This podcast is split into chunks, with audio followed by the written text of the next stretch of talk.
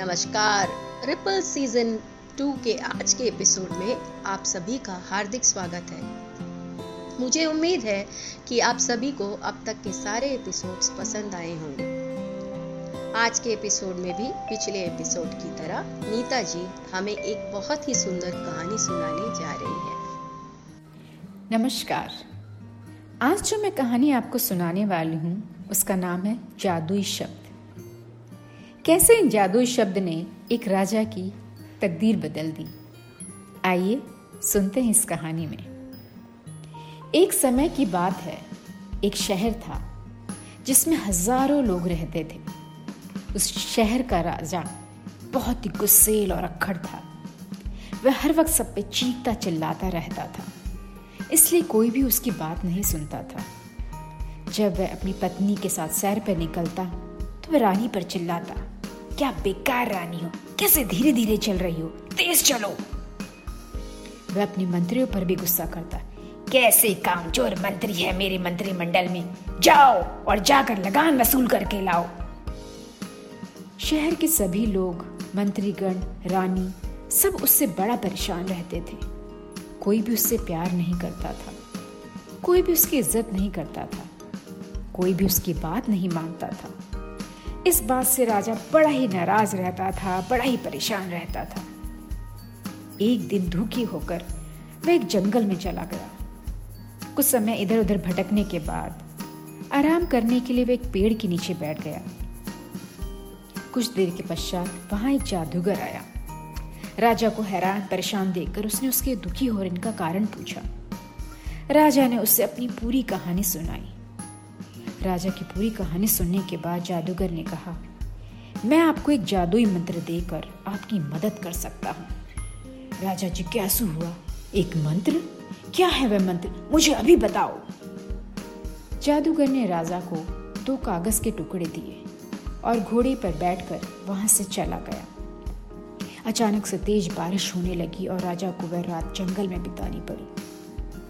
रात भर बारिश से भीगने की वजह से राजा जब अपने महल पहुँचा तो उसे तेज बुखार हो गया। राजा ने अपने मंत्रों को काम में लाने का निर्णय किया। उसने अपने नौकर से पानी लाने के लिए मंत्र का इस्तेमाल किया।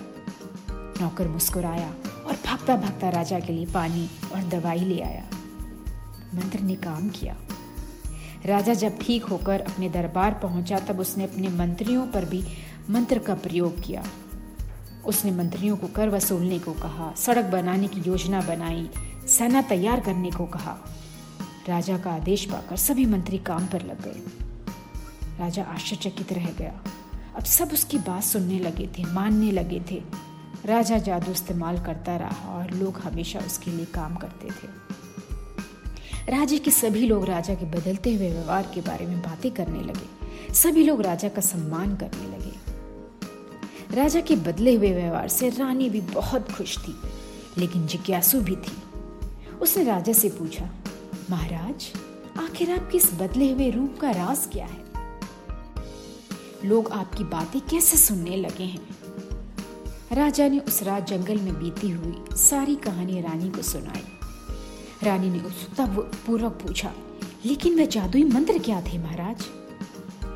राजा मुस्कुरा कर बोला जादूगर ने मुझे दो मंत्र दिए।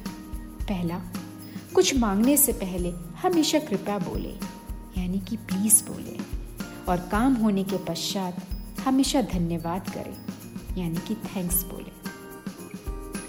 उस जादुई मंत्र ने राजा की काया पलट दी। अब वह एक नेक दिल और कोमल हृदय वाला राजा बन गया। उसके राज्य के सभी लोग उससे प्यार करने लगे और सब उसका कहा मानने लगे। धन्यवाद। हम्म। वाकई, इन शब्दों में जादू है। तो आज का प्रश्न भी इस शब्द जादू से ही जुड़ा हुआ है।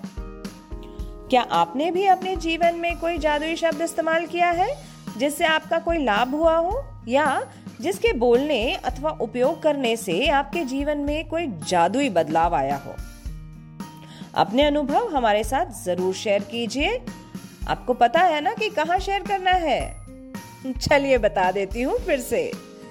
आप अपने अनुभव हमारे साथ three storytellers six six three eight the rate Gmail dot com पर शेयर कर सकते हैं। या फिर कमेंट्स के द्वारा भी हमारे इंस्टाग्राम या फेसबुक पेज पे बता सकते हैं।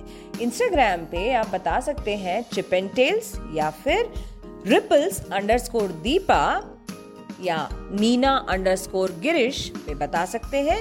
या फिर फेसबुक पे आप हमें बता सकते हैं। Ripples alacritous learning with Deepa की पोस्ट पर कमेंट करके। हमें आपके रिस्पॉन्सेस का, आपके जवाबों का, आपके अनुभवों का इंतज़ार रहेगा। अगले एपिसोड में फिर आपसे मुलाकात होगी। तब तक के लिए स्वस्थ रहे, मस्त रहे, खुश रहे और ripples alacritous learning with Deepa season two सुनते रहें। धन्यवाद। Like this Sochcast? Tune in for more with the Sochcast app from the Google Play Store.